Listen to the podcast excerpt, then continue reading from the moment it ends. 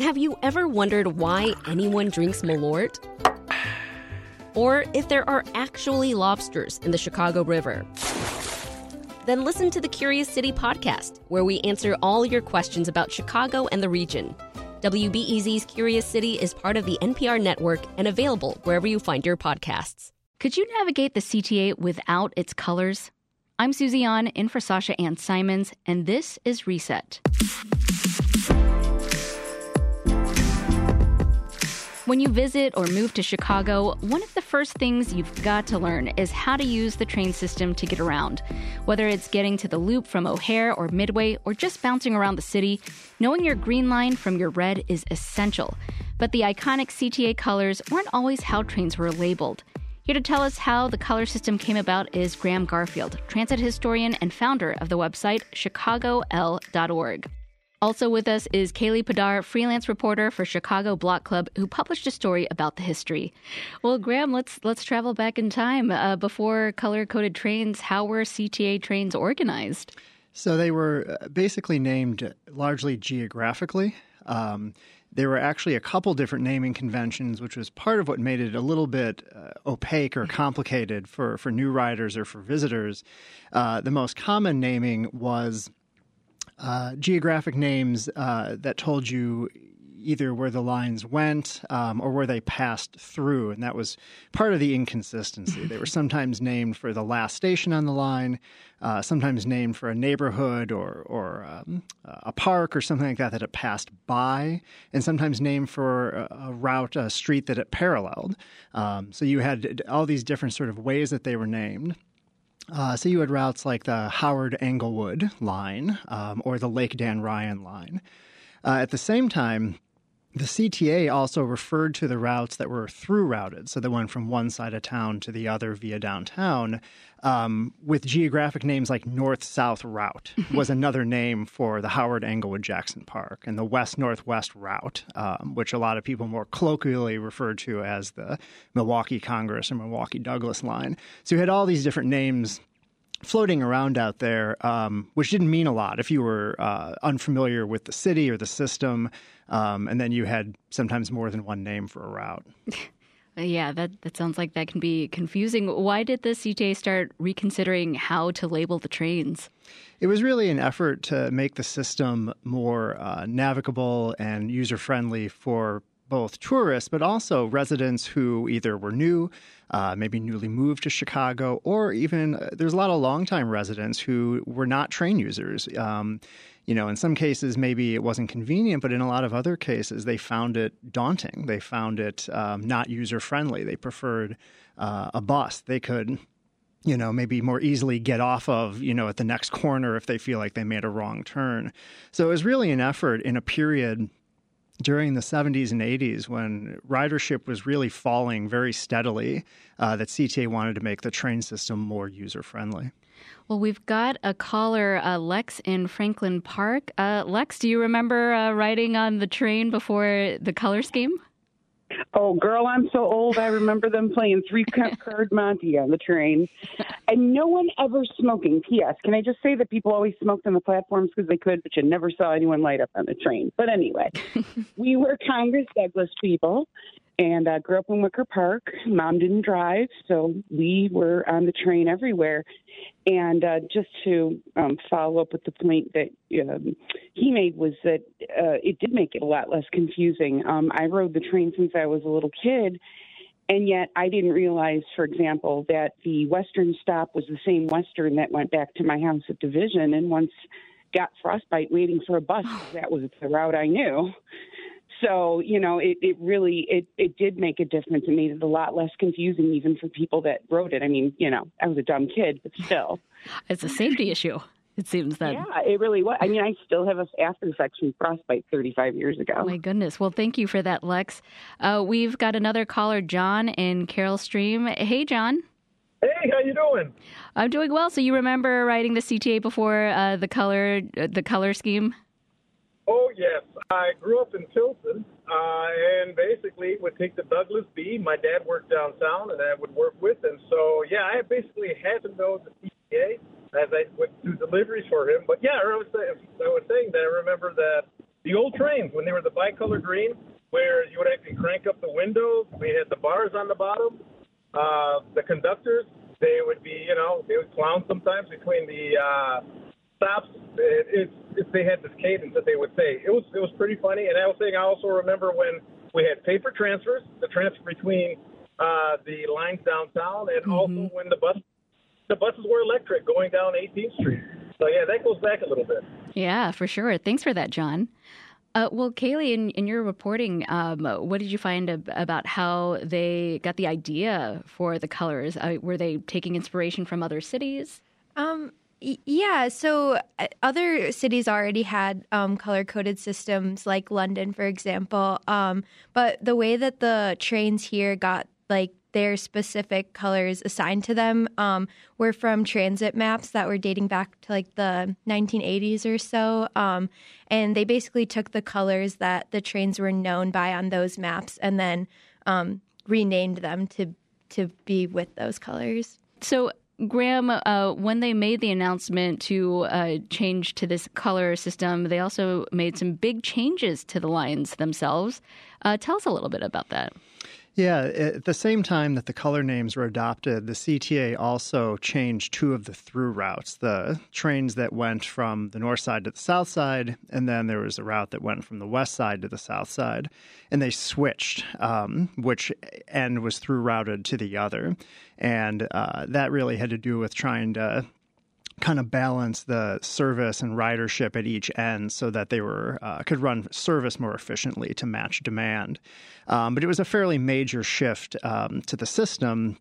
And so there was a lot of uh, it made a lot of sense to to make the two changes at once, so you could introduce the the new routes with their color names and then rename the rest of the system at the same time. Wow. Um, and Kaylee, what what do we know about how some of these colors were chosen for, um, you know, the specific lines? Yeah, yeah. So most of them came came from those old maps, but the some of the newer lines, like um, the pink line, which came about in 2006, um, that was actually named by a student who submitted an essay to a contest arguing for it to be the color pink. Um, I thought that was really interesting. um, that it was like actually like elementary school kid who named the pink line. And Graham, any other uh, fun stories about how the trains got their colors? Yeah, I, like she said, I mean, a lot of it went back to what had already been used on maps, and and there's some use of color in maps, even dating back to the teens, but not consistently. Uh, most of the maps were printed black and white, or perhaps they used one spot mm. color, and that was really just you know for cost. Um, the big change came about in about 1969, 1970, when uh, the Dan Ryan line opened and the Kennedy extension opened, CTA revamped a lot of its graphics, including its maps. And at that time, um, the maps in the rail cars uh, were printed in full color. And so they assigned um, colors to the, the routes at that point, but really just for mapping to be able to differentiate one route from another on the map. But those colors, by and large, with some tweaks, um, are what kind of stuck when CTA yeah. chose, um, you know, what colors to officially name the lines. Uh, so, Kaylee, even when things improve, people tend to dislike change sometimes. Um, how did Chicago residents react to CTA making these changes to the trains? Yeah, I mean, there was um like grumbling about it. Um uh, everyone, you know, had their moment of like not wanting things to change from what they knew it to be. Um and uh, Graham and I had talked about how like over time people really did start to adopt the new system just because it it did like make more sense and it was like easier to kind of say like it rolls off the tongue better. Um, but something i thought was really interesting after the story was published was um, a bunch of like my family members were texting me about how they've always remembered the lines as their original names. Um, so i think it's cool to think about how this history like still lives in a lot of people even if they're not um, like using the old names out loud. They just remember the lines as what they used to be called. Yeah. Well, we've got uh, Santiago in Gage Park. Hey, Santiago, you. It sounds like uh, you miss some of the the old ways. Uh, I don't know that I really miss it. It's just that uh, I was a little kid when uh, when we still used like the old um, the old like A and B line, Mm. and then uh, and it was just like really confusing because I don't know. As a little kid, it's like you didn't know like like I just didn't really fully understand like if the train was gonna stop where I was standing on the platform or not. Because some trains would go by and some trains would stop for you depending on if you know you were on an A platform, a B platform, or the A B platform. so I don't know. I, and then I moved away for a while. I came back, and all of a sudden there were all these colors everywhere, and I was just like, "What happened?" But it made a lot more sense. It was just easier to understand and know that, like, you know, if you were standing on the platform, that the train was definitely stopping Yeah. unless it's you know out of service or something. But um, I think the only thing I miss about the old stuff was like I, I went to some Chicago shop and they had the newsprint CTA transfers um, laminated so that you could buy them as bookmarks. Oh, yeah. Yeah. Those yeah, nice. and other than that, I think I I just missed like the the look of the little tokens they used to that you used to have to use to get on the bus and the train. Well, and we're settled in now to what we've got. Um, thanks for that, Santiago. Uh, we've also got George in Rogers Park. Hey, George. Hello, how are you?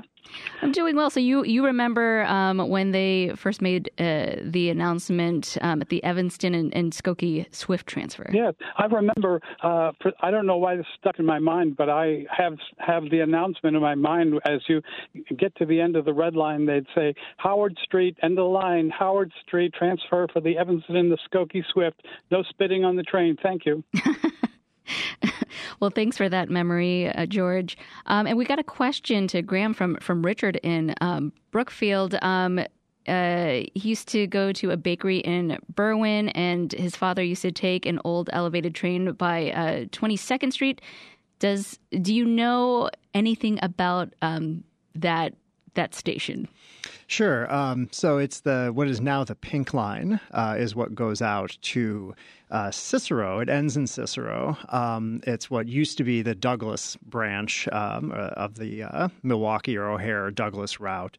Um, it used to go further though. It currently ends at uh, 54th Avenue in Cicero but it used to extend all the way to Oak Park Avenue in Berwyn. Uh, and it's right north, about a half block north of Cermak Road, 22nd Street. So um, if it was before uh, the mid 1950s, yeah, he, he could have taken uh, the train all the way out to, to Berwyn itself. Wow, that's great. Well, that was great. Just kind of, uh, you know, rethinking the CTA and the history, going back to the change in the colors. Uh, we've been talking to uh, Graham Garfield, transit historian and manager of the website chicago-l.org, and Kaylee Padar, freelance reporter for Block Club Chicago. And uh, thank you both for taking us down memory lane. Yeah, thanks so much. Yeah, thank you.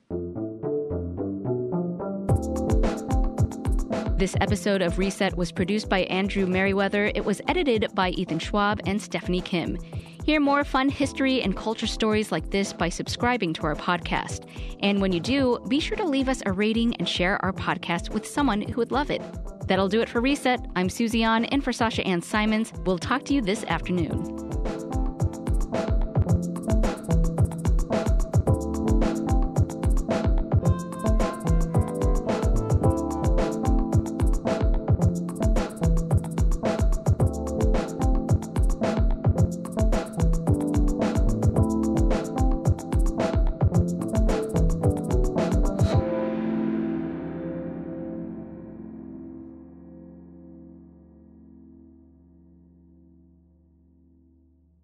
Do you need a break from the news? Well, my friend, Nerdette Podcast is here for you. Our show is all about delight. We laugh about what's happening in pop culture and feature thoughtful interviews with fascinating people. We even have a monthly book club that you can participate in. I could just go on and on about it. I loved this book. It was an experience, I'll tell you that. I discovered authors I had never heard of, and I'm really happy that I did. Come hang out with us. Listen to Nerdette wherever you get your podcasts.